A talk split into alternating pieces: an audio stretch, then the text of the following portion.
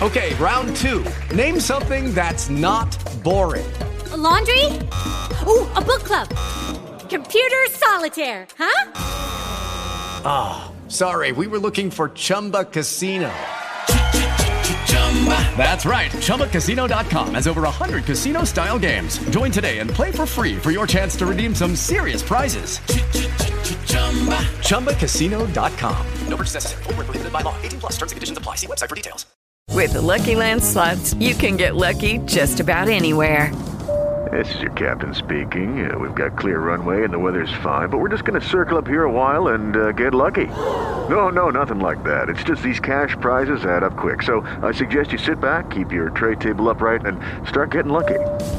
Play for free at LuckyLandSlots.com. Are you feeling lucky? No purchase necessary. Void where prohibited by law. 18 plus terms and conditions apply. See website for details.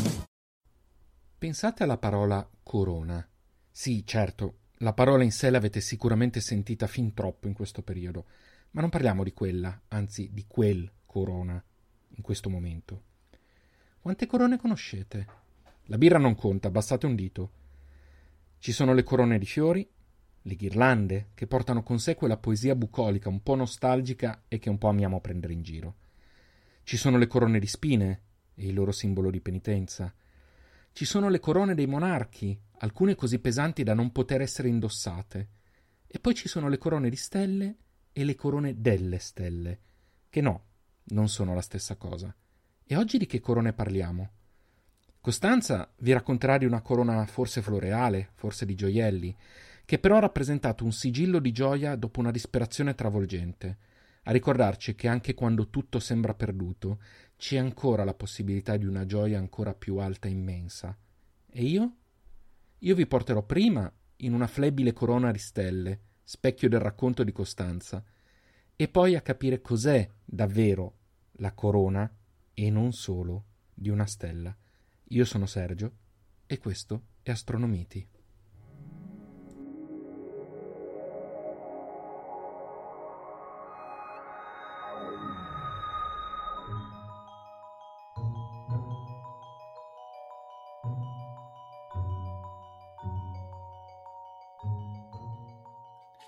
Se facessimo un recap delle puntate precedenti, sapremmo che la scorsa settimana abbiamo parlato della civiltà ellenistica, della cultura ellenistica, che è una cultura di lingua greca, però molto più tardi rispetto al periodo classico. Adesso facciamo la stessa cosa specularmente. Parliamo di una cultura di lingua greca che nasce e finisce molto prima di Omero. Cool, bello, mi piace parliamo della civiltà cosiddetta minoica. La civiltà minoica è una cultura che esiste, una civiltà che esiste principalmente a Creta, o meglio, di cui troviamo buona parte dei, dei resti a Creta, ma anche in realtà in, altri, in altre zone della Grecia. Viene riscoperta all'inizio del Novecento, quindi quella che per noi contemporanei può essere la scoperta della cultura minoica, da Arthur Evans, quello che ha rid- fatto ridipingere palazzi, il palazzo di Cnosso, appunto. Già, già, sai quanto mi sta sulle balle Evans. Ah, noi dovremmo... Cioè, io pure faccio molto fatica a separare il... a vedere la cosa nel suo contesto e dire sì, ma lui pensava di fare una cosa positiva, eh, ci sono dei insomma, lui è stato anche molto poco chiaro a livello amministrativo e legale per Vedi. fare i suoi studi e quindi però farli lui, che era un inglese, non farli fare magari, non lo so, a dei cretesi. Vedi, vedi, vedi. Ci sono delle cose... Eh, ci sono delle cose che lui ha fatto ehm, per tenere su il palazzo che in realtà probabilmente saranno la ragione per cui alcuni pezzi cadranno. Quindi non è andato, se non ricordo male, propriamente con la sega come quelli al, al Partenone a staccare i fregi, però um, sì, è un personaggio sfaccettato. A lui dobbiamo... del, di luglio 2020. a lui dobbiamo sicuramente il fatto che ha riscoperto questa civiltà che noi avevamo dimenticato. Dico riscoperto perché in realtà i greci di questa civiltà, i greci antichi di questa civiltà non avevano assolutamente dimenticato nulla, era semplicemente passata in mitologia. Mm, Quello che voglio dire è che le faccende mitologiche avvengono in questo periodo. Mm. Qual è il periodo? Grosso modo, con, uh, come si dice, con una certa flessibilità, mm. dal 3000 avanti Cristo al 1100 a.C. circa. Sempre, Però... sempre perché io sono terribile con le date. E poi perché non sappiamo esattamente le date, non c'è un calendario che ci dice guarda la civiltà è iniziata quel giorno lì ed è finita quel giorno là. Però mi hai dato una risposta a una domanda che mi sono fatto un sacco di volte. Cioè, eh, e non ci siamo messi d'accordo. No, infatti, no, ti assicuro, è un, anzi, è una domanda che ti stavo per fare non so quante volte negli altri episodi, per cui figo. So, oggi sono contento, ho già portato a casa il risultato. ok, va bene, dai, allora stacco, mi vado, vado, esco con i miei amici stasera. Io sono a posto così, cioè, il resto è tutto grasso che cola. Prego, vada pure avanti, signora. No. Eh, non tutto succede ovviamente in questo periodo però diciamo che la maggior parte delle faccende mitologiche possono essere collocate grosso modo nell'età del bronzo e anche questa civiltà può essere collocata grosso modo nell'età del bronzo. Quindi sì, facendo 2 più 2, queste, le due cose vanno insieme. È una civiltà di corte, per cui, che è una cosa che sappiamo da uh, due aspetti principali. Uno è perché abbiamo trovato dei palazzi, tipo il palazzo di Cnos il palazzo di Festo eh, a Creta, ma soprattutto dalla mitologia. Noi non abbiamo nella mitologia un, una grande nazione greca unitaria con un centro, una capitale, come potrebbe mm-hmm. essere oggi la Grecia. Abbiamo però una serie di castelli. Abbiamo Argo o Micene, che sarà anche importante dal punto di vista archeologico, che è dove abbiamo Agamennone. Abbiamo Sparta, dove abbiamo il fratello di Agamennone sposato a Elena, abbiamo Itaca con Ulisse, eccetera, eccetera. Abbiamo tutta una serie di piccoli centri che però chiaramente si riconoscono come unitari, perché poi quando c'è la guerra di Troia contro i Frigi, loro si uniscono tra di loro. Poi chiaramente abbiamo la mitologia il patto perché i principi volevano tutti sposare Elena, però allora avevano paura. Va bene. Abbiamo comunque una chiara identificazione come greci. Anche se la parola poi greco è una parola che addirittura ha una derivazione latina, quindi non c'entra niente. Ah, eh, ah, è? Sì. Ma non posso aprire questo discorso questa volta, okay, lo facciamo apriamo, un'altra volta. Non lo apriamo, però segnati che c'ho il punto di domanda sulla fronte. Sì, lo vedo anche. Ok. Quindi abbiamo questi re, principi, principesse, che poi sono quelli che conosciamo dalle, dalle varie storie appunto degli eroi e dei non eroi e de, de, de, di tutto ciò che c'è in mezzo, e abbiamo una scrittura. Una scrittura che conosciamo con il nome di lineare B. Il nome non mi torna nuovo. Non torna nuovo perché per fortuna se ne parla anche a scuola. Anche da noi che, che, che abbiamo fatto ragioneria. Esatto, anche da voi che avete fatto ragioneria. La scoperta, una delle scoperte di Evans è proprio che certi, certe iscrizioni erano una lingua o meglio, non erano dei geroglifici, per esempio, quindi non erano degli ideogrammi, mm-hmm. ma erano un, una vera e propria scrittura. Questa scrittura lineare viene usata per scrivere due lingue diverse, come se fosse un alfabeto, ma non è un alfabeto perché è una scrittura sillabica. Ok. Quindi la lineare A scrive una lingua che ad oggi non, ha, non sappiamo che lingua sia, è ancora non mm. decifrata mi intrippano ste cose. Anche a me tantissimo. mi intrippa di brutto sta cosa. Il sogno, tipo decifrare la lineare A. Probabilmente eh, non sarà un classicista a farlo, non sarà neanche una classicista a farlo. Perché... Potrebbe essere un informatico. Mm, potrebbe essere, poi, poi parliamo di chi ha decifrato la lineare B, che è molto importante. Potrebbe essere uno studioso di lingue semitiche, perché potrebbe essere una lingua de- di ceppo fenicio, per dire, Mm. per dire una parola che possono capire tutti. Sì, l'ho capita, quindi ci siamo.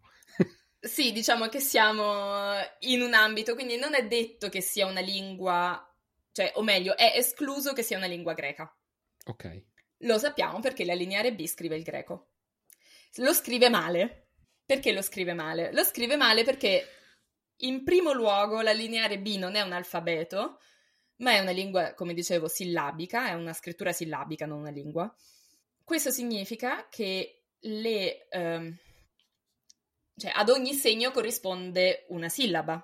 E questo non è molto pratico per la trascrizione del greco Ok. perché foneticamente il greco ha bisogno di lettere divise dal- da- dalle sillabe e di sillabe chiuse, mentre la lineare B ha solo praticamente sillabe aperte.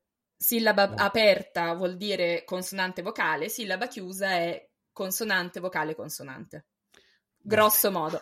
Ci sono, ci sono poi, se, se uno si volesse mettere a, a fare discorsi di fonologia, ma non, non- non c'è bisogno di aprire Direi che- anche questa parentesi. Allora, astronomia, mitologia, fonologia la teniamo No, anche fuori. perché eh, di fonologia ho dato un esame. Ok. Eh, n- basta, quindi non sono, non sono Prendete pronta. per vero. Comunque prendete esistono vero. le sillabe aperte che sono consonante vocale e sillabe chiuse che sono vocale, eh, consonante vocale consonante. La lineare B ha sillabe aperte. La lineare B non distingue tra certi suoni, tipo tra il suono aspirato e il suono non aspirato, quindi diciamo tra la F e la P. Oh, ok. Questo pro- può provocare in diverse parole di una lingua che invece foneticamente li distingue una certa confusione, per cui in realtà la lineare B non è un buon modo per scrivere il greco, ma probabilmente veniva usata perché era ottima per scrivere l'altra lingua, che è una cosa che è successa quando il Giappone, per esempio, si è dovuto dotare di una sua lingua, cioè di una sua scrittura. Ha preso quella più vicina de- della civiltà in- che in quel momento era più avanzata, che era la- la- la Cina, Mhm. con gli ideogrammi, se non che il giapponese dal punto di vista fonetico non è, e comunque di, di struttura della lingua, non, non si adatta bene agli ideogrammi, tant'è che oggi il giapponese si scrive almeno, se non sbaglio, in tre modi. Ok. Una cosa simile è quello che è successo con la lineare B. La lingua della lineare A probabilmente va benissimo con questa scrittura sillabica, quindi loro l'hanno usata perché non avevano una, una scrittura questi parlanti greco e si sono ritrovati con una lingua, con una scrittura che però era un po' macchinosa. E infatti ad un certo punto si è sviluppato l'alfabeto greco, che non è comunque quello che studiamo a scuola oggi, che arriva anche quello molto più tardi, però comunque eh, era un alfabeto e aveva le distinzioni dei segni che servivano a coprire le distinzioni fonetiche dei suoni appunto della lingua greca. Cosa abbiamo di scritto in lineare B? Delle cose estremamente poco interessanti dal punto di vista letterario, molto interessanti dal punto di vista archeologico, sono tavolette di spesso e volentieri inventari.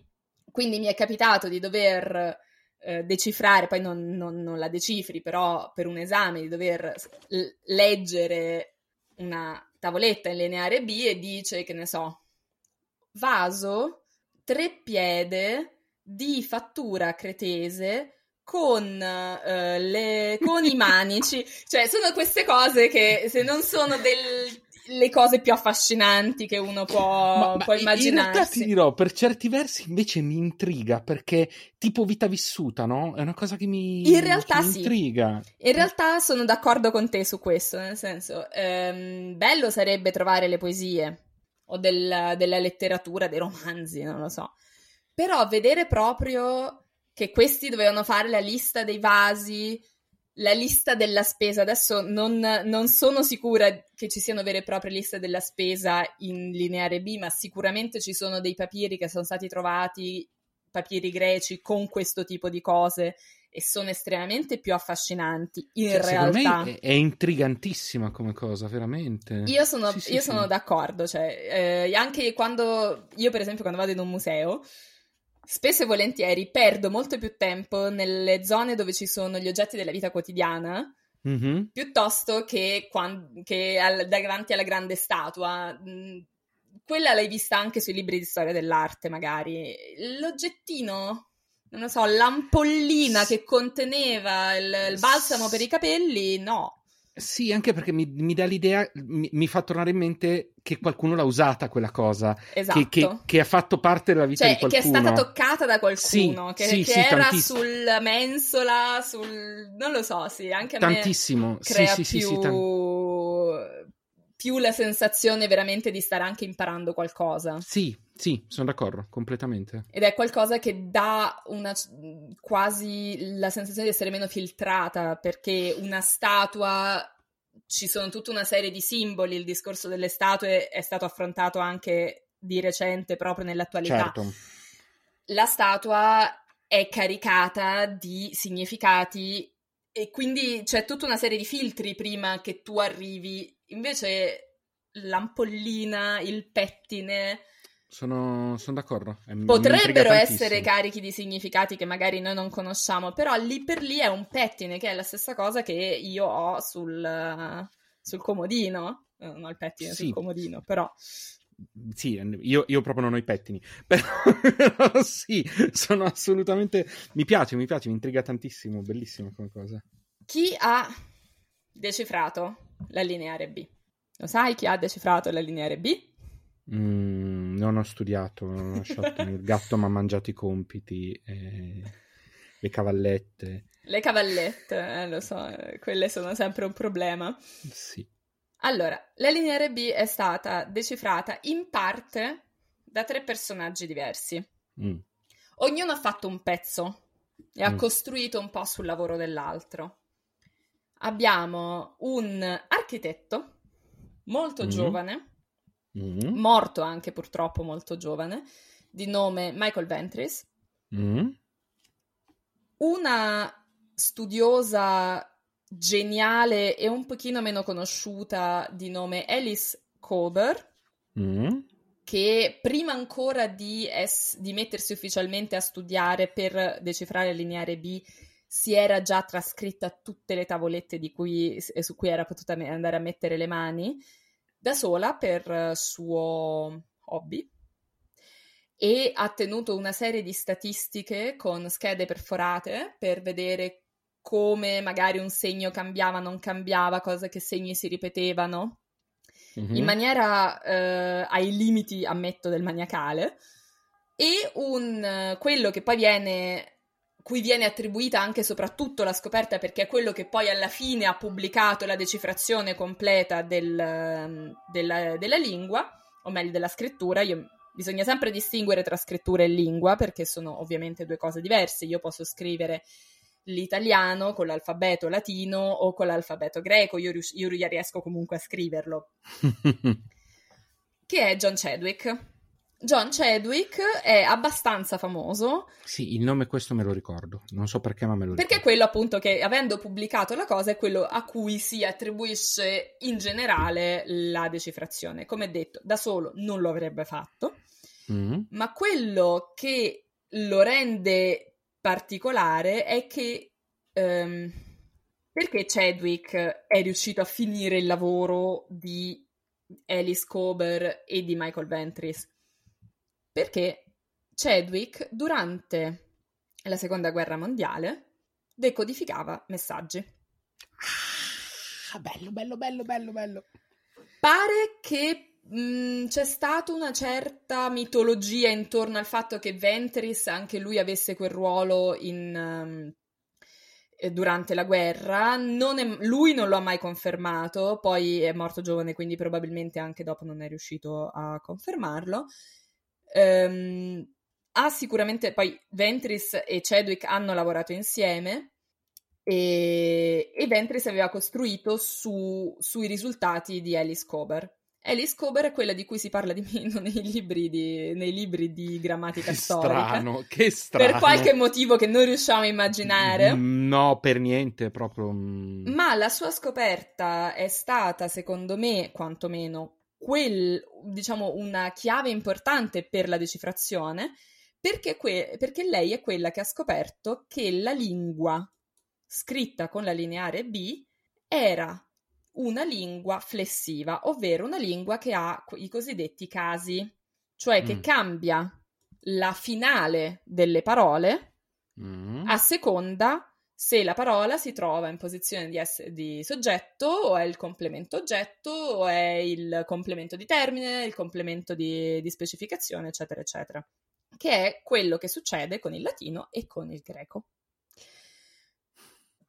Con le sue statistiche, con le schede perforate, lei aveva notato che il- con- guardando i segni quando si ripetevano e quando non si ripetevano, che era una lingua con i casi, quindi con le flessioni finali. Quindi non solo non l'hanno citata praticamente per niente, ma e, e forse anche, se non la più in gamba, nece- no, io, io voglio dire che, ehm, come si dice, io voglio dire assolutamente che tutti e tre hanno contribuito. Sicuramente il fatto che di lei esca molto meno fuori il nome sui libri di scuola, per esempio, è un po' significativo, diciamo, non, non è una cosa così neutra. No, direi di no. E ehm, pure lei eh, purtroppo è morta molto giovane, quindi probabilmente anche per quello non si è potuta far valere quanto avrebbe dovuto. Mm. In ogni caso, con lo sforzo comune di questi tre geni, perché in, o meglio, geni, di queste tre persone che forse si trovavano anche un po' al posto giusto al momento giusto, Quello serve sempre. ed erano in gamba, si sono trovate si è trovata la spiegazione della lineare B, ovvero la lineare B scrive il greco miceneo. Ma come? Dirai tu, ma non si parlava di cultura minoica? Sì. Ma come? Ma non si parlava di cultura minoica? Scommetto che ti eri accorto immediatamente della differenza. Sì, infatti stavo bevendo proprio per riprendermi dal, dall'emozione, sì. Noi diciamo greco miceneo lo attribuiamo alla, al dialetto della città di Micene, Mm. che comunque vede la sua, il suo apice nello stesso periodo della cultura minoica, quindi ci- c'è una sovrapposizione tra le due cose, ma sono ovviamente due posti diversi. È un, ehm, è un tipo di dialetto, noi dobbiamo capire una cosa con il greco perché chi non lo ha fatto soprattutto non, eh, non sa, a volte anche chi lo ha fatto a scuola, che il greco che si studia a scuola e anche dopo non è il greco, non, esi- non è mai esistito un greco standard, o meglio, non è mai esistito durante la storia della Grecia classica un greco standard, Mm. ma è uno dei dialetti letterari, e anche questo è un, un discorso, ma diciamo uno dei dialetti in cui si scriveva il greco. Ed è quello in cui sono state scritte determinate cose, per cui è- che sono considerate particolarmente importanti, per cui è quello che poi è diventato il greco. Ma è uno dei greci. Ok. Esiste Capito. ed è quello che si chiama, eh, diciamo, è uno ionico-attico, quindi sono due dialetti, il dialetto della Ionia e il dialetto dell'Attica. L'Attica, eh, chiaramente, è la regione di Atene. Esiste il dialetto dorico, esiste il dialetto eolico, che è quello, per esempio, in cui scrive le sue poesie Saffo. Il dialetto dorico si usa in una certa misura, anche se è mh, solitamente più un'imitazione del dialetto dorico in commedia e ci sono dei cosiddetti dorismi nella tragedia, ma comunque prima di questi ci dovevano essere stati alcuni altri dialetti di cui avevamo, abbiamo uno solo che è quello miceneo, che è quello in cui si scrive la lineare, che viene scritto con la lineare B. Mm. Perché tutto questo discorso sulla civiltà minoica? Volevo giusto chiedertelo. Che c'entra con la corona boreale? Dica. La civiltà minoica si chiama così dal nome di Minosse. Questo è il nome che gli ha dato Evans, che aveva le sue idee romantiche, per cui dice il palazzo di Cnosso è quello con il labirinto Mhm. dove c'era il Minotauro. Non so se ci credesse, forse ci credeva. Comunque, l- si può chiamare come ci pare questa civiltà, hanno deciso di chiamarla Minoica, da Minosse, perché Minosse, re di Creta, ha senso. Figlia di Minosse e di sua moglie Pasifae, è la nostra Arianna. Mm. Arianna è un personaggio le cui storie alle volte sembrano un po' già viste con altre. Mm, lei viene abbandonata dall'eroe che, che lei aveva aiutato. Nella fattispecie l'eroe è Teseo, o Teseo, sempre questi nomi che sono... Per un eh, problema grosso diplomatico che Atene aveva creato, gli ateniesi sono costretti a mandare ogni tot di tempo una nave con sette ragazzi e sette ragazze a Creta e farli stare nel labirinto e quindi fondamentalmente divorare dal Minotauro. Al, ehm, diciamo, addetta al labirinto è Arianna. Lei, il suo lavoro è, diciamo, stare lì. Mm, non sapevo che avesse proprio questo ruolo. Sì, e quindi lei sa come tirarsene fuori. Quando arriva Teseo che sta cercando di fare in modo che questa tradizione di mandare sette ragazze e sette ragazzi a Creta smetta, perché giustamente ci sono tutta una serie di persone che muoiono innocenti, lei si innamora e cerca di aiutarlo, e quindi cerca di aiutarlo dandogli il famoso gomitolo del filo di Arianna. Quindi lui arriva con il gomitolo, arriva dal Minotauro, uccide il Minotauro, eh, torna sano e salvo, se non che a un certo punto Atena gli dice, nonostante lui avesse promesso ad Arianna, sì, no, ti sposo, vieni con me, di, di ritorno ad Atene, eccetera, gli dice, eh, no, de- devi andare in fretta, non puoi portare Arianna, parti, salpa con la nave e torna indietro. Tanto in fretta gli fa fare le cose Atena che ehm, Teseo si dimentica di aver promesso a suo padre Egeo di eh, mettere delle vele bianche, che poi ritroviamo anche il discorso in Tristano e Isolde, no? Ehm, di mettere delle vele bianche per segnalare sono tornato, sono vivo, torna con le vele nere, il padre vede la cosa, si getta da Capo Sunio, quindi poco fuori Atene, si getta da Capo Sunio nel mare e da allora noi chiamiamo il mare Egeo. Questa, me- questa è vero, me la ricordavo. Cosa succede ad Arianna? Arianna non si ammazza, stranamente, non ammazza nessuno. Vedi, no- non era Arianna. Lei non è neanche Medea, ma Medea, ma, ma, ma, me- ma a Medea già se ne gliene fa veramente, gliela fa Eh. veramente sporca, quindi molto peggio di Teseo, magari gli avesse fatto, se ne fosse solo scappato.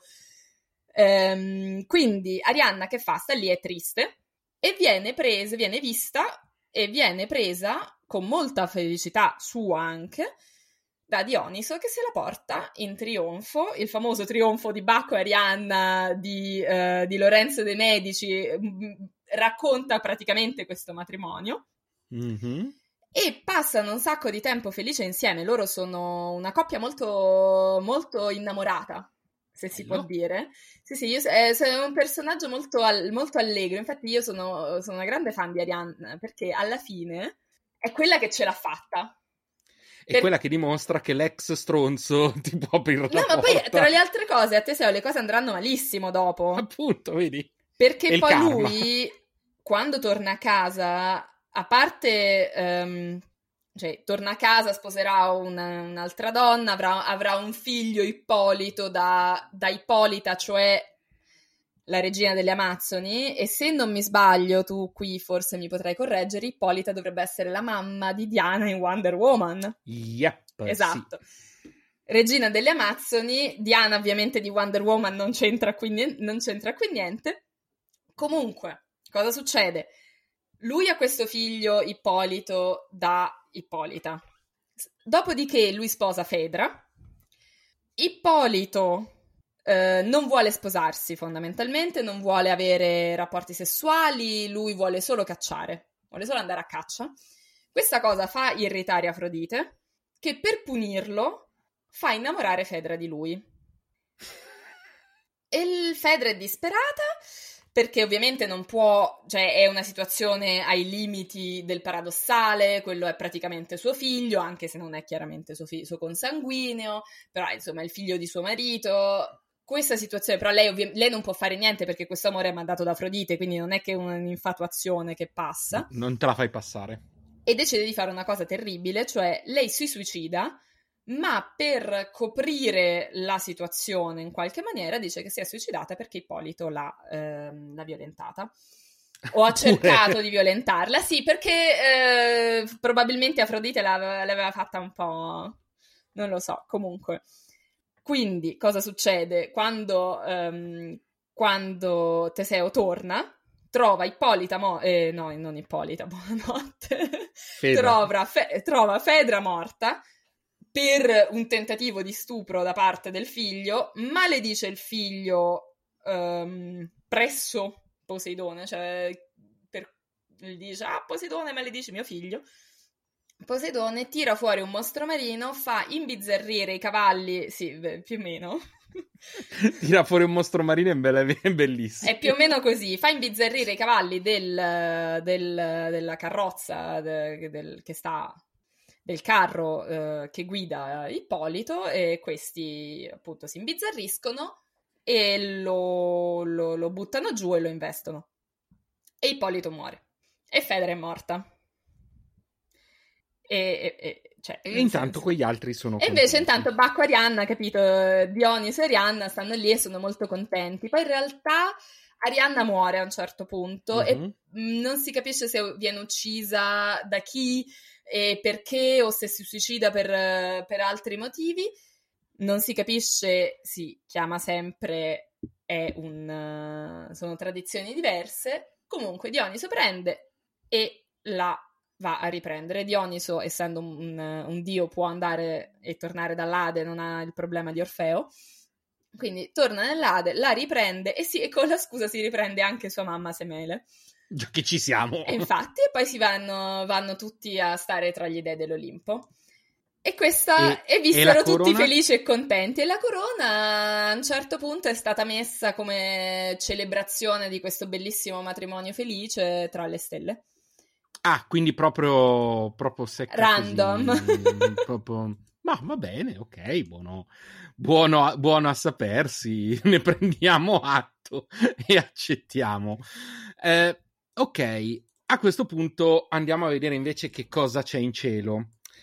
Eh, allora, anche la colonna boreale, come la chioma di Berenice, non è una costellazione sconvolgentemente evidente, però ha qualco- qualcosina in più si vede. Punto primo, eh, puoi prendere l'astrolabio se vuoi, se, se ne hai voglia. Preso. Ce l'ha. Ce l'ha. Eh, siamo ancora in, bene o male sempre nella stessa zona di cielo, quindi sempre dalle parti del bote, che come, che come abbiamo visto stiamo, st- stiamo, stiamo, ehm, stiamo tornando dal bote. Stiamo esplorando abbastanza. Ah, ecco qua, sì, trovati tra esatto. chioma, bote e corona. Esatto, per chi eh, ci sta ascoltando, eh, noi avevamo detto l'altra volta che la chioma di Berenice, guardando la, sco- la, la, costellazione del bote, si trovava bene o male sulla destra. La corona boreale invece si trova sulla sinistra, tra Ercole e il bote. In particolare, la, cos- la stella più mh, visibile, che è la Alfa, che si chiama Alfecca, che è anche il nome della costellazione in arabo. Alfecca. Alfeca, non lo so come si pronunci, eh, quindi la prendo così, ma si chiama anche Gemma, per ovvi motivi, eh, e eh, fa parte di un asterismo che si può immaginare, se ti ricordi il termine asterismo significa vedere un insieme di stelle che non fanno parte di una costellazione. Esattamente di una costellazione. Esatto. In questo caso l'asterismo va a prendere eh, Arturo nel bote, va a prendere Spica nella Vergine e va a prendere eh, l'ultima stella della coda dell'Orsa Maggiore e, um, e Alfecca della, della gemma, eh, la gemma, la della, gemma della corona. corona. Se li guardiamo in questo modo, vedremo che si forma una Y. Quindi andando a prendere eh, appunto Arturo e Spica formano la base della Y. Da un lato abbiamo un ramo che va verso la, l'orsa maggiore che fa l'asta destra della Y, sì. l'asta sinistra della Y finisce su Gemma, sull'alfecca. Sì. Su. Eh, e in questo modo la riconosciamo. Tra l'altro, Gemma è, è, una bella stella di magnitudine 2,2 che quindi anche in città potrebbe essere visibile eh, quando, Persino quando in città. Sì. Eh, quando la vediamo la corona boreale, dovreste e dovreste ormai aver intuito che, dato che siamo in questa zona di cielo, eh, stiamo parlando comunque di una costellazione primaverile estiva. Quindi partiamo dal mese di maggio, che in realtà partiamo da febbraio, nel mese di maggio è molto alta, eh, così come a giugno, e poi inizia a scendere durante l'estate. Infatti avevo di... l'astrolabio puntato sulla data di oggi mm-hmm. e non, non ci ho fatto caso, ma mi sembra che sia uscita fuori poi a girarlo, non direttamente. Sì, poi, sì perché devi andare poi durante, durante l'orario. Eh, poi declina a ottobre. A ottobre declina, ehm, declina pesantemente. Si può vedere anche nell'emisfero sud, molto bassa sull'orizzonte settentrionale. Questo giusto per dare un'idea. Ehm, non ha tantissime stelle interessanti, a dire la verità, nel senso che uh, Alfecca è una stella bianco-azzurra uh, in sequenza principale ed è a 75 anni luce da noi. In realtà è una binaria, e qui vediamo se te lo ricordi, è una binaria di tipo Algol. Uh, Algol è quella con due colori. Mm, Algol è quella che p- pulsa perché c'è una delle due binarie passa davanti a noi e quindi ne diminuisce brevemente la velocità. Ma, la, la, ma, è una di quelle. Ma ha due colori? Non è, non è, necessario, non è indispensabile che abbia due colori. Ok, no, per il tipo no, però Algol ce li ha. Mi sembra di sì, mi sembra di sì. Non me lo ricordo. Adesso, ah, no, adesso devo i controllare. Eh, ok, poi, poi, quello lo controlli. Um, sono due stelle eh, che ruotano mh, ogni 17,4 giorni, ma la variazione è veramente minima. Stiamo parlando di un decimo di magnitudine, quindi eh, veramente molto debole per essere vista eh, a occhio nudo. Eh, la stella B è addirittura molto simile al Sole e mediamente dista meno della distanza di Mercurio eh, dal Sole rispetto alla sua stella A. Una curiosità che eh, vedi che pian piano andiamo a richiamare nozioni che abbiamo dato in passato, Alfecca fa parte dell'associazione dell'Orsa Maggiore. Quando abbiamo parlato delle orse, avevamo detto che esiste questa associazione di stelle che si spostano insieme nel cielo. Eh, e questa eh, Alfecca fa parte di questa associazione. Eh, Abbiamo poi la beta che si chiama Nusakan, uh, che di curioso ha il fatto di essere una, um, uh, una binaria spettroscopica, il che significa che è impossibile risolverla. Uh, vedendola lo, lo, si può fare solo anche... tramite dei calcoli? Solo tramite l'analisi spettroscopica, quindi tramite l'osservazione spettroscopica delle cose. Questo perché è talmente lontana, stiamo parlando di 114 anni luce, sono talmente vicine tra di loro. Ehm, da, da, da non essere risolvibili con qualunque strumento ottico a nostra disposizione. Invece, molto più eh, interessante, e questo apre poi all'argomento principale del, dell'episodio di oggi, è eh, una stella che si trova dentro il corpo, che non è visibile assolutamente sull'astrolabio, la potete cercare eh, su Stellarium se volete, eh, che si chiama R Corone Borealis, che di suo è una supergigante gialla, che si trova nella costellazione proprio nel corpo. Quindi diciamo che se guardate la corona boreale la riconoscete bene perché proprio fa- sembra un diadema, no? Sembra proprio un sì. arco di stelle. Eh, diciamo che nel centro del diadema, quindi non sul filo, ma nel corpo, va a cadere R Corone Borealis.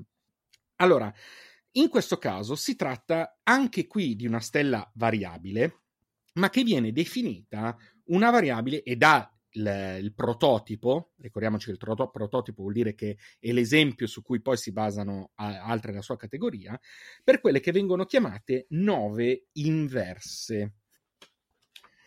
Perché c'è Perché una cosa inverse? Perché succede qualcosa di strano. Nelle nove, se ti ricordi, c'era una emissione eh, di gas e cose Sì. che rendevano più luminosa eh, la, la stella per un tot di tempo. no? Quindi era una variabile che periodicamente buttava fuori eh, ed era più luminosa. Nel caso delle, eh, di questo tipo di, eh, di variabili succede qualcosa di inverso, cioè noi abbiamo una magnitudine di base di un certo tipo, mh, di un certo livello, non ci interessa particolarmente adesso eh, di quanto, ma periodicamente viene, effettua- viene emessa eh, una serie di gas che si sono rivelati essere tendenzialmente di carbonio, quindi anidride carbonica o comunque gas a base di carbonio, che man mano che si allontanano dalla stella si raffreddano e generano quindi una nube che non fa passare la luce. E quindi praticamente quando c'è questa nube la stella non appare. La stella perde pesantemente luminosità. Perde pesantemente luminosità, ma per tipo, ad esempio, R Corona Borealis passa da, da una magnitudine di 6 a una magnitudine di 14. Eh, quindi crolla pesantemente. Eh, dopodiché il gas, um, a causa delle, delle emissioni del, del vento, del vento stellare, si distribuisce nello, nella- nello spazio, quindi perde, non è più concentrato, non offusca più e quindi torna ad essere visibile. Siccome queste emissioni avvengono nella fotosfera ed è questo, e nella corona, ed è questo che mi interessa eh, poi andare ad approfondire, eh, e avvengono ciclicamente, proprio per il ciclo di vita della stella, quello che avviene è una periodica perdita di luminosità e non incremento. Da qui il termine di nova inversa. La curiosità è che le variabili R Corona Borealis possono essere soltanto supergiganti gialle, ok. eh, nello- quindi nello spettro FG viene detto bianche gialle o gialle, Mhm. mh, a grandi linee. E in realtà le supergiganti gialle non sono così frequenti perché sono una fase di transizione ehm, tra la supergigante blu e la supergigante rossa. Quindi è proprio una fase di transizione che dura pochissimo. E quindi non ce ne sono tantissime in cielo, non sono molto, molto frequenti. E quindi avere questa stella come prototipo è una nuova curiosità eh, che abbiamo, che abbiamo Di- a disposizione. Dimmi. Si sa quando questa, questa stella è stata, diciamo, prototipata? Allora, è stata scoperta, eh, sì, aspetta che ti recupero il nome perché ce l'ho, eh, ce l'ho sotto mano, perché me l'ero, me l'ero segnato, eh, dall'astronomo statunitense John O'Keefe, mi sembra nel secolo scorso, non vorrei sbagliarmi. Eh, no, no, sì, mh, in realtà D- Dipende da quale secolo intendi per secolo scorso. No, in realtà la prima ad essere scoperta eh, è ancora più indietro. O'Keefe ha spiegato il meccanismo. La, prim- la- la- la R Corona Borealis come questa caratteristica è stata scoperta nel 1795, eh, mentre la prima eh, di questa categoria extragalattica è stata scoperta nel 1927 eh, da Willem Luiten nella Grande Nube di Magellano. Questo ok. per dare un po' di, un po' di informazioni. Eh, e appunto O'Keefe invece ha spiegato che era dovuto a espulsioni di carbonio. Ok, allora abbiamo, abbiamo parlato tantissimo di stelle, sempre dall'inizio. Parliamo di stelle, Sì. diamo quasi per scontato il nome delle stelle, cosa sono le stelle, ma non abbiamo mai spiegato come sono fatte. E secondo me è un, un argomento estremamente interessante, anche perché stiamo scoprendo man mano che andiamo avanti che le stelle non sono soltanto una massa incandescente in cielo che a un certo Di gas punto che limite- brucia a caso. No- non sono così, tra, tra virgolette, banali. Eh, vedremo in un altro episodio che le stelle approfondiremo i loro cicli di vita. Mm, Noi finora abbiamo citato quasi solo la sequenza principale, abbiamo parlato delle supernove, ma non abbiamo approfondito proprio quali sono i cicli di vita, in che modo una stella va in una direzione va in un'altra. Oggi però mi piacerebbe raccontare la loro anatomia, cioè come sono fatte le stelle. E ovviamente partiamo dal Sole, perché è la stella che conosciamo meglio ed è Certo. l'unica che possiamo studiare approfonditamente da questo punto di vista e anche lì non, non completamente. In altri casi si tratta soprattutto di ipotesi, però diciamo che possiamo partire abbastanza bene. Allora, innanzitutto definiamo la stella come eh, uno sferoide, perché non è neanche sferica, una stella composto di plasma. Ok. Ok. Il plasma è il quarto stato della materia. ricordiamoci questo. Abbiamo Ok, gas allora- liquido, esatto. abbiamo gas liquido solido Il eh, plasma... il plasma è il quarto stato. Ok, allora, però me lo devi spiegare. E qui dovremmo entrare pesantemente in Ma è una questione che più, più ancora, cioè più ipotizzando che solido è più basso Mm. e gas è più alto, plasma è sopra gas? No, io in realtà eh, lo vedrei per come lo immagino io, però qui davvero dovremmo prendere, chiamare un chimico. eh, Se c'è un- qualche un- chimico in ascolto, per come lo immagino io, diciamo che il plasma lo porrei tra liquido e eh, solido. ok, tipo il magma. Sì, anche se in realtà il plasma si ottiene dai gas, ok? Quindi è per questo che eh, Sotto sono... pressione. Esatto, è per questo che sono strettamente con- conscio che sto dicendo una gran cretinata dal punto di vista della semplificazione.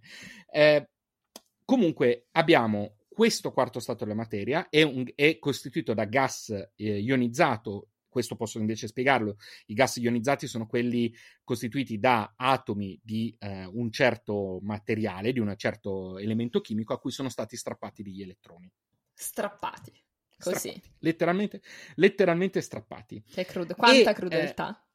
e ehm, come nel nucleo di questa eh, struttura eh, de- costituita di plasma avvengono reazioni nucleari, reazioni di fusione nucleare. Qual è il materiale base della maggior parte delle stelle? Tendenzialmente l'idrogeno. Cioè, si parte con Sì. l'idrogeno, ci sono anche altri elementi, ci sono stelle che hanno molti elementi metallici, stelle che ne hanno meno, ma Di sostanzialmente base l'idrogeno. l'idrogeno. Nell'interno del nucleo, poi, le reazioni di fusione generano a partire dall'idrogeno l'elio. Quello che fa Eh. fare la vocina quando uno lo inala. sì, esattamente. La trasformazione dell'idrogeno in elio genera eh, energia. Sì, Ok. come spesso le trasformazioni chimiche. Esatto, in, in fusione, in fusione viene generata energia. Eh, all'interno di una stella in sequenza principale, quindi si equilibrano due, ehm, due forze. Da una parte abbiamo la forza di gravità dovuta all'enorme massa Chiaramente eh, che che sta abbiamo- al centro. Esatto. Dall'altra parte abbiamo l'energia termica sprigionata dalla fusione- dalle fusioni. Ok? Eh, il nucleo, quindi, è l'elemento centrale in cui avvengono questi elementi.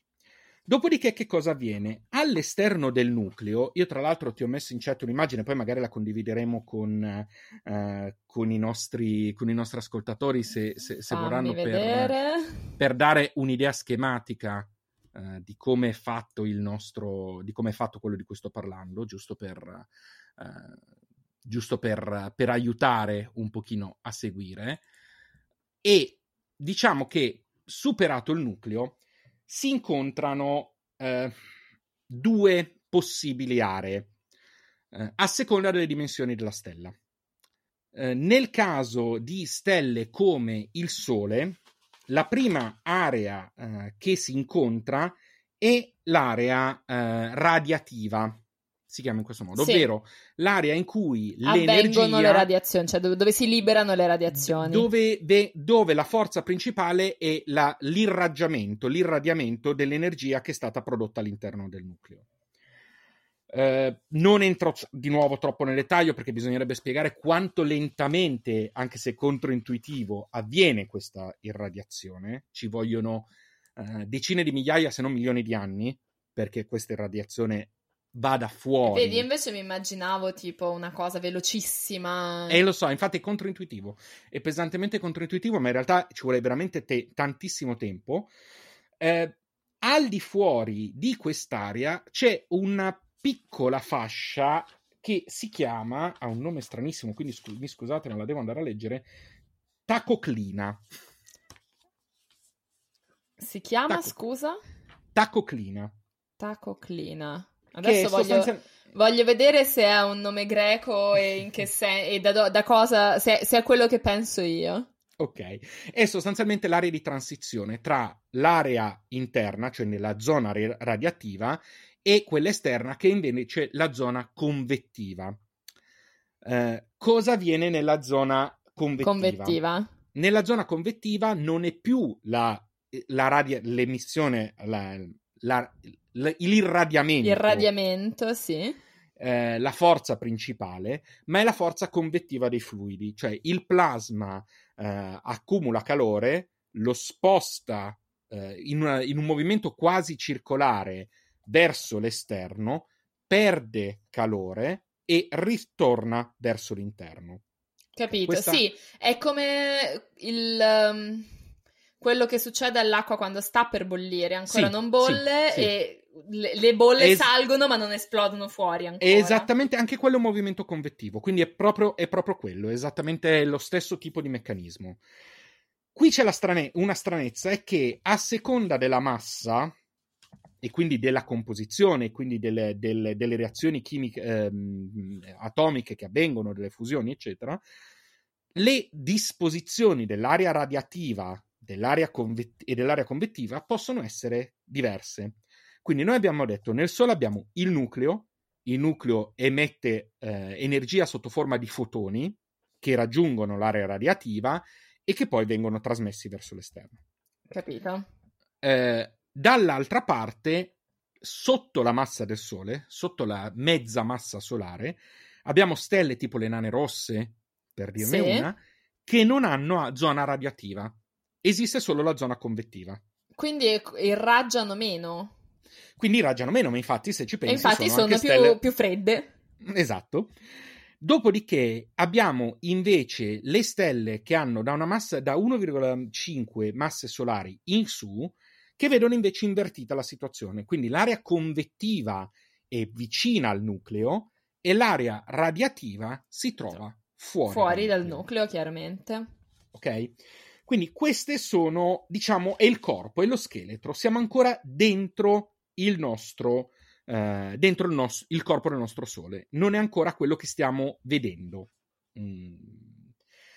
Giusto per dare eh, una curiosità, tutti i eh, protoni all'interno del, del, nucleo, per fondersi, eh, devono andare a scontrarsi con altri, inizialmente. Eh beh sì, ma se no... non ti incontri con nessuno non ti fondi. Ma non è un, un evento così probabile. Si è stimato che un protone medio possa aspettare fino a 13 miliardi di anni per, fonder, per scontrarsi con altri tre e formare un, uh, un atomo di un nucleo di elio. Che, che, che vita grama! Beh, oddio. Considerando però che poi pian piano loro, il loro numero ovviamente diminuisce, si stima che tra 500 o un miliardo di anni l'aumento delle reazioni di fusione porteranno a un aumento della temperatura del Sole che non c'entra con l'evoluzione sua, fuori dalla sua sequenza principale, che però potrebbe rendere la vita sulla Terra impossibile. Ah, proprio per l'aumento di temperatura eh, eh, che, mh, mm, che, che, sarà dovuto al fatto semplicemente che si consuma più velocemente. Chiaro. Benissimo. A questo punto stiamo uscendo dal Sole. Ok, stiamo uscendo dal, dallo, dalla parte in, interna, diciamo, ci stiamo avvicinando alla superficie. La superficie si chiama fotosfera. Ok, la sfera della luce. Sì, esattamente. Qui c- eh, fino a qui ci arrivo. Esatto, e la definizione eh, più precisa che ho trovato in rete è che quella che è la regione in corrispondenza della quale il Sole diventa opaco. Nel senso di non trasparente. Nel senso di non trasparente. Tu non puoi vedere dentro la fotosfera. Dentro il Sole. Non puoi vedere dentro, dentro la, fotos- la, fotosfera. Chiaro. Ehm, ovviamente stiamo parlando di eh, quello che noi vediamo sostanzialmente, almeno in parte, perché poi adesso vedremo che ci sono eh, anche ulteri- degli ulteriori strati. Ma è quello che ad esempio noi vediamo quando vediamo le foto del sole, quando vediamo ehm, le macchie solari, eh, quando certo. vediamo le, le, le, spicule, vengono chiamate. Cioè sì, le, certo, i granelli. Esatto. Eh, granelli in realtà, impuri. Sì, Esatto, in realtà qui stiamo parlando di celle eh, di convezione, quindi di nuovo cosa convettiva, quindi abbiamo di nuovo questo discorso di ciclo di calore che sale, eccetera, ma ognuno di questi granuli è largo dai 500 ai 1000 km. Granello. Esattamente. E ha una vita media di 8 minuti. Così. Co- continuano a formarsi, continuano a Ah, formarsi ok. regolarmente, quindi ogni volta che li vediamo, eccetera. Poi ce ne sono alcuni che arrivano fino a 30.000 eh, chilometri e sono i granelli, questi granuli che noi riconosciamo, eh, che dimostrano la natura convettiva che ha il Sole, perché essendo queste tempeste, se vogliamo chiamarle così, eh, a convezione, ci dimostrano appunto che il Sole ha eh, questo tipo di, eh, di struttura. Sopra la fotosfera noi vediamo anche le famose macchie solari. Certo. Le macchie solari ormai le conosciamo. Esatto.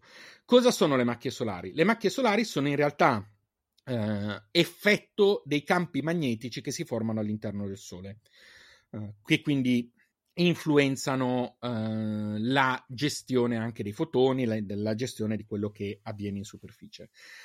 Ovviamente le macchie solari non sono in realtà scure. No, ma saranno semplicemente... al massimo, avranno un po' di massa per cui eh, tappano la luce. No, no, no, no, in realtà è semplicemente che eh, sono meno calde, sono meno luminose e quindi in contrasto con il sole ci sembrano, Sembrano scure. più... yeah, sì, certo. Quindi è, è proprio una, una- una questione di, eh, di- proprio di contrasto, di puro e semplice contrasto. Capito. punto di vista. Ehm, però ecco, diciamo che eh, anche qui sono ulteriore dimostrazione perché grazie alle macchie solari noi siamo in grado di sapere che esistono eventi magnetici e abbiamo scoperto nel tempo che le macchie solari sono periodiche, eh, che quindi abbiamo un, un certo lasso di tempo in cui aumentano il numero delle macchie solari, ridiminuiscono e poi eh, ricontinuano ad aumentare. Eh, dopodiché andiamo ancora più fuori e andiamo all'atmosfera stellare. Perché anche il Sole, eh, atmosfera solare, ma anche atmosfera stellare, perché anche le stelle hanno una loro, eh, una loro atmosfera. L'atmosfera eh, è a gassosa, ovviamente, quindi è un'area Strano. eh, sì, eh, è, un'area completamente, è un'area completamente gassosa in cui abbiamo di nuovo una prevalenza di, odrig- di idrogeno. Eh, odrigeno era bellissimo. Odrigeno, sì. Odrigeno era Mi bellissimo. piace un sacco, de- la userò d'ora in poi. Mi piace molto. Eh, con un po' di elio, che comunque eh, viene generato.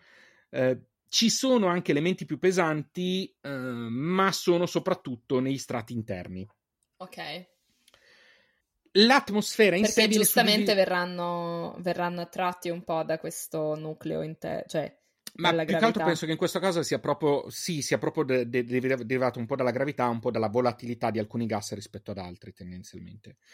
Eh, la stessa atmosfera si suddivide in ulteriori aree. La prima è la cromosfera, che è lo strato più basso e, fa ridere a dire, più freddo dell'atmosfera. Sì, è lo, stato- lo strato più freddo del sole fa sempre un po'. Un peggio ancora di una, che ne so, di una stella bianca, di una stella azzurra. Sì, sì, sì, sì, è, è- è molto divertente da dire.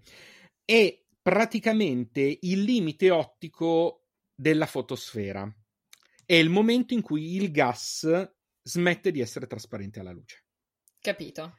Noi non la possiamo vedere direttamente in, in casi normali, può essere vista tramite alcuni filtri in osservazione, oppure quando c'è un'eclissi solare. Ed è la parte che noi vediamo del sole quando, cioè il- l'anello fuori praticamente. Esatto, quelle, quelle- quella i- quello sguardo che sembra una fi- foresta in fiamme, eh, un terreno sterposo in fiamme, quella è la cromosfera.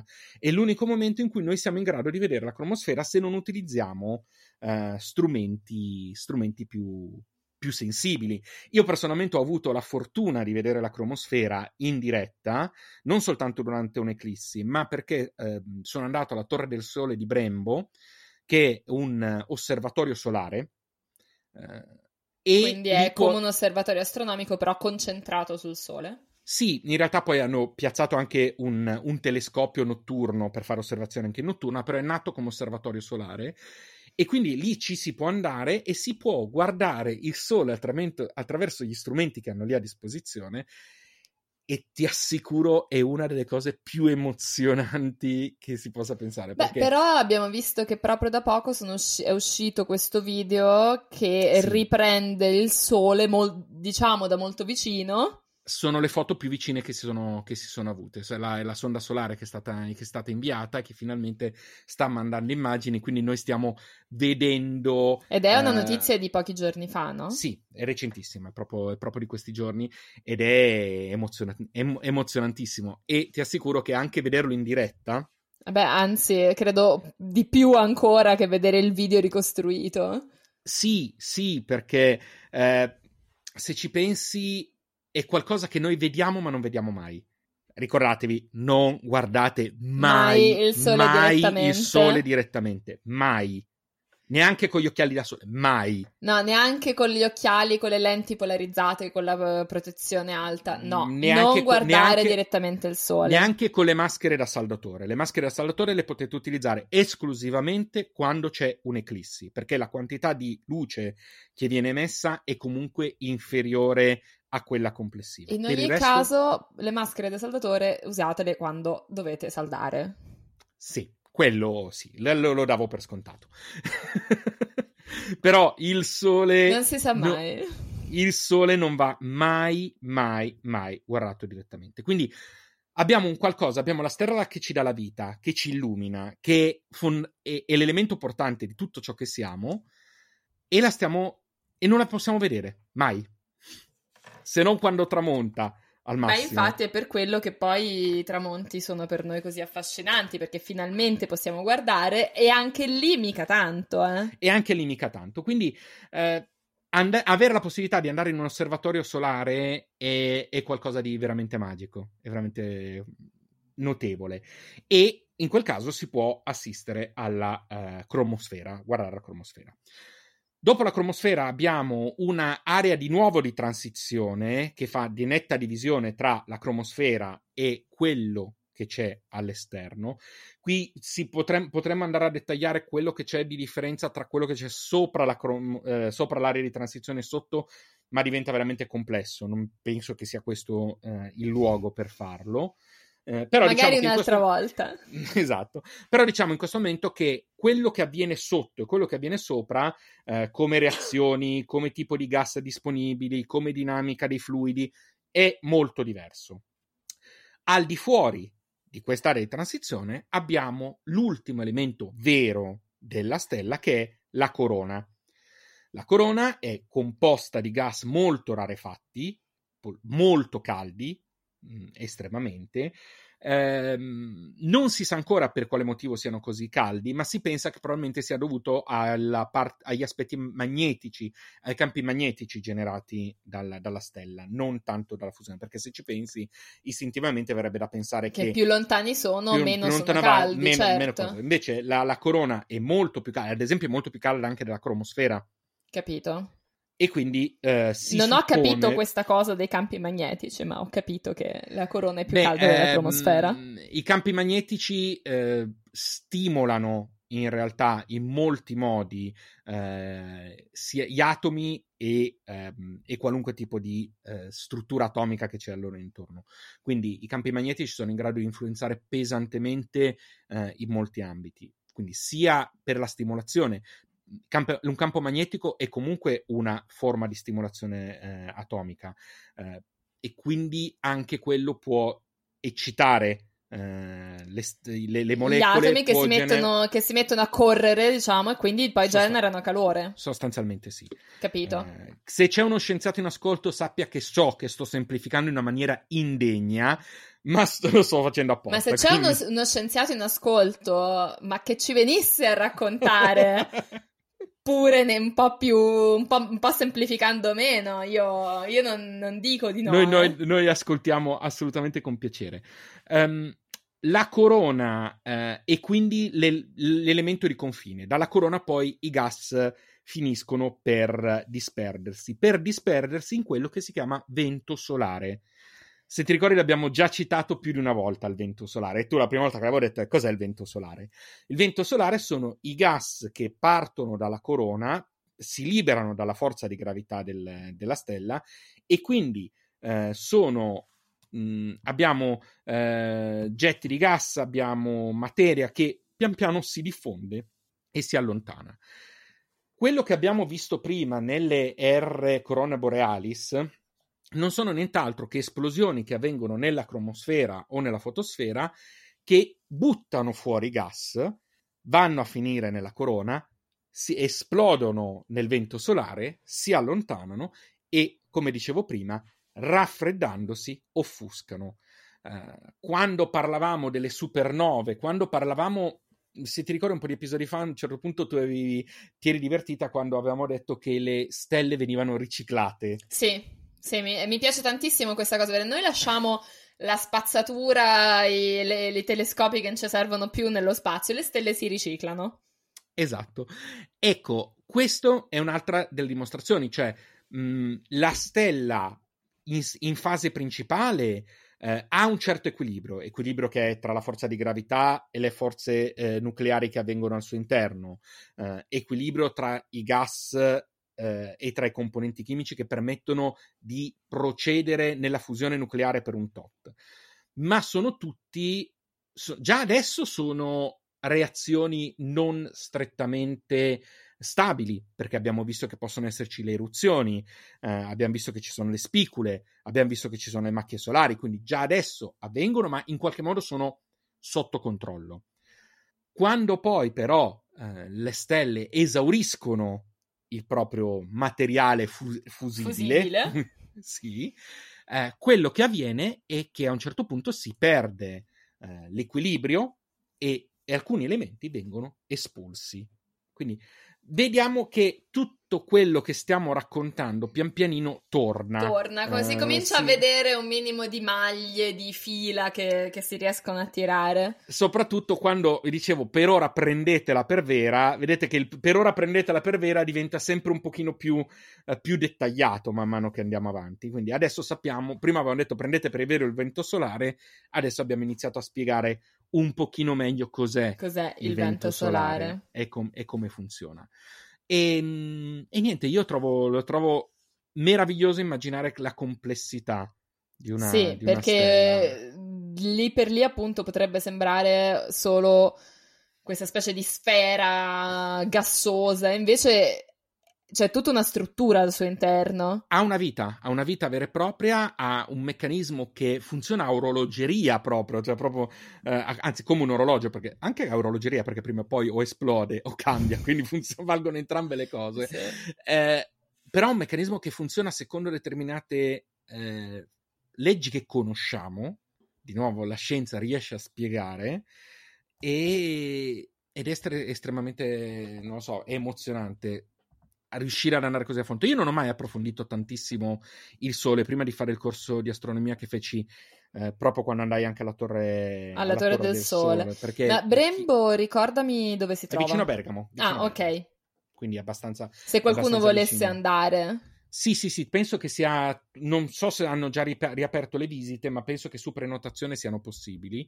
E, ehm, ed, è una, ed, è veramente molto bello. Ecco, io non avevo mai provato, non, avevo, non, avevo, neanche mai approfondito. Sai, alla fine era molto più affascinante il discorso delle stelle, eh, delle costellazioni. Certo. Oh, pensa sempre il sole, ma non solo una stella poco interessante. Ma più che altro ce l'hai lì. E, ce al solito, lì. no? Quello che hai lì sembra sempre meno interessante di qualcosa che è così lontano. Eh, noi l'altra, l'altra, volta abbiamo parlato degli ammassi di galassie, siamo andati il più lontano possibile nell'universo conosciuto e oggi siamo stati il più vicino possibile. Eppure il fascino dello studiare il Sole, rendersi conto di quanto è complesso, è, è qualcosa che secondo me è una, è una bellissima sorpresa, ecco, che merita. Certo. Quindi diciamo che la, la, nostra Arianna ci ha dato la scusa per parlare. Sì, di... la nostra Arianna ci ha dato la scusa per, per, parlare di cose che ci piacevano a noi. Quindi sì. io che mi affascino con, con le lingue e sopra, con questi racconti di pazzi che decifrano cose, eh, cioè, e che mh, appunto arrivano da, da, da discipline completamente diverse, cioè per carità Chadwick poi è stato un classicista, anche Lescober è stata una classicista, ma Ventris letteralmente era un architetto, non aveva neanche finito gli studi. Meraviglioso. No, ma la prima, le, le, le, prime sue ipotesi sono state fatte che lui aveva tipo, non so, 18 anni. Ci sono... Comunque, vo- Dimmi. Vogliamo dire comunque che per quanto possiamo odiare Evans, un giro al palazzo di Knoss vale la pena. Un giro al Palazzo di Cnosso vale tantissimo la pena. Perché è veramente capisco- emozionante sì. comunque. E capisco anche perché lui dice, ah, sicuramente qua era il, il- labirinto, perché è un labirinto, cioè non ti ci ritrovi. Mm. Non Sì. ti ci ritrovi. Il palazzo di Festo è molto meno spettacolare perché non si sono messi a pittare, a creare, a ricreare le colonne in cemento. A me però ha emozionato di più. Devo dire che lo l'andare proprio a Creta comunque, secondo me, è molto emozionante. Adesso lasciamo per l'aspetto spiagge che merita comunque. Ma io non ci sono neanche veramente mai andata in spiaggia a Creta, sono, sono Io- fatta solo la parte, diciamo, No, io- storica. No, no, no, io ho fatto entrambe, e, ma anche perché ho fatto due, due settimane e 1400 km a guidare in due settimane. Sempre per, sempre per il fatto che noi, cer- noi vogliamo sponsor, se la Proloco di Creta La proloco di Creta, che tra l'altro ci starà sicuramente ascoltando. Eh, io- non, non si sa mai. Se- si oh, sa mai. cretesi, se volete, noi vi stiamo facendo pubblicità alla- all'isola, quindi pagateci. Però ecco, l'impressione che hai in Creta è veramente di essere nella storia. Non lo so, camminando. Se posso dire, io Mm. mi sono girata anche altre zone della Grecia ed è Vabbè, sì, assolutamente inquietante, è, è quasi a livello di inquietante. Poi mi fa ridere un po' il fatto che io abbia avuto questo tipo di sensazioni, non lo so, sull'Acropoli o Mhm. in mezzo alle, mm, alle rovine di qualche sito archeologico in Grecia. Io sono cresciuta a Roma. E però quando ci cresci non te ne rendi No, conto. sono d'accordo, sono d'accordo. Però ecco, io quello che ho visto, io sono stato, vabbè, io Gre- Gre- Grecia continentale non, l'ho, non l'ho ancora vista. Eh, sono stato su alcune isole, Rodi, Creta e vabbè, poi quelle, quelle più, più turistiche, un pochino più turistiche. Rodi sì, ma devo dire che Creta, oh, andandoci in giro, hai questa impressione di essere dove quelle cose... Ti, ti sembra credibile che quelle cose siano successe? Sì, sì. Eh, La, la sensazione è molto quella di dire: aspetta, ma qua quindi ci camminava la gente anche, anche allora. E chissà que- cosa ci facevano. E se questo è veramente un, un antico mer- un'antica piazza del mercato, qua ci stavano le- i banchi con la verdura, con la frutta, con il pesce, con Sì, eh, sì, sì. Anche perché poi alcune cittadine, eh, tipo Retimno, Sì. sono molto, molto, molto, ti, ti danno lì quell'impressione. Sì, Eh, sì. Poi vabbè, quindi- la, la storia della Grecia bisogna ricordare perché noi, cioè, noi pensiamo sempre, o comunque noi abbiamo una for- un forte legame culturalmente, abbiamo istituito un forte legame con la Grecia classica, poi la storia della Grecia è molto più Certo. sfaccettata e, e ovviamente anche perché è molto più lunga. E, e dobbiamo ricordare che Creta è stata sotto Venezia. Sì. Quindi anche un per moltissimo tempo, Creta, credo, se non mi sbaglio, qui eh, forse qualche storico mi potrà, mi potrà prima o poi venire in aiuto, qualche storica, dovrebbe essere l'ultima zona della Grecia che è caduta sotto l'impero ottomano. Quindi, Ed è Mhm. rimasta sotto Venezia per un sacco di tempo, per cui alcune cose forse ci danno anche una maggiore impressione di una certa familiarità, come Sì, può essere. l- le zone del- della Grecia che sono rimaste italiane per tanto tempo, tipo Corfù, che ha Mhm. un'architettura più, più italianeggiante nel, um, eh, diciamo, nello stile. Sì, sì, sì, sì, mentre assolutamente. altri, altri, altre aree hanno mantenuto più un aspetto diverso perché appunto hanno avuto altri, un'altra storia. Sì, sì, sì, Quindi- sì, però assolutamente. quindi pe- penso che Creta un minimo eh, risenta anche in maniera positiva ris- quando sei italiano del fatto che comunque è rimasta tanto sotto Venezia. Sì, sì, sì, sì, sicuramente. Cioè in maniera Però- positiva, nel senso in maniera riconoscibile, perché non è che uno lo, eh, come si dice, lo giudica, queste cose non, non sono all'interno di ciò che si giudica. Infatti, E però ecco, se non l'avete mai preso in considerazione, Creta è uno di quei posti che può essere molto emozionante. A parte che è enorme, Creta è enorme come, come isola. È grandicella. Cioè, a guidarci, fidati, è enormissima. Ci ha guidato in una maniera assurda, però è veramente, veramente emozionante. Senti, vogliamo anche ringraziare il, il, Corriere della Sera per aver parlato di noi sì, questa abbiamo, settimana? Siamo stati, siamo stati messi in rassegna podcast e siamo molto contenti di questa cosa. Siamo. Sì, ci ha fatto molto piacere sapere Non ci comunque... siamo montati la testa, eh, sappiate. No, noi... Gli, gli autografi li diamo senza problemi. Sì, esatto Abbiamo già le, le, le, foto nostre con l'autografo già stampato sopra. Sì, così. sì, sì, basta chiedere, ve le mandiamo, il prezzo è assolutamente irrisorio. Sì. Ci siamo disponibili per battesimi, matrimoni, mm, sabba, soprattutto. Cresime. No, invece noi ringraziamo anche il, il resto del pubblico, quindi sì. anche chi eh, non ci nomina sul Corriere. E... No, ringraziamo quelli che ci vengono a mettere like sulle, sulla pagina Instagram, che, che ci condividono sulle, sui vari social, che ci vengono a fare complimenti che, che, che gradiamo sempre, quindi grazie davvero. E volevo anche ringraziare il, tutti i nostri ascoltatori, anche quelli che interagiscono di meno, perché abbiamo raggiunto da poco i 2000 ascolti, che è un bel traguardo. Sì. Sì, e sì, quindi sì. Siamo, siamo molto soddisfatti e ci stiamo divertendo e speriamo che vi stiate divertendo anche voi. E a questo punto, dopo avervi ricordato che se vi state divertendo e fate un salto su, uh, sulle varie piattaforme dove, dove, ci ascoltate, ci mettete un bel like o uh, ci mettete una recensione su sempre dove ci ascoltate o ci venite ad offrire un caffè, noi siamo contentissimi. O ci mettete un like sui social, quindi ci potete seguire su Instagram dove siamo astronomiti.pod, su Facebook e su Twitter dove siamo astronomiti. Esattamente. Non abbiamo ancora un TikTok ufficiale. Sì, non ce l'abbiamo. Quella ancora non mi ce l'avremo probabilmente mai. Quella ancora mi inquieta un po'. E, e, a questo punto noi ci sentiamo la prossima settimana. Alla grazie prossima Costanza. settimana, grazie Sergio e grazie a tutti. Ciao a tutti. Ciao.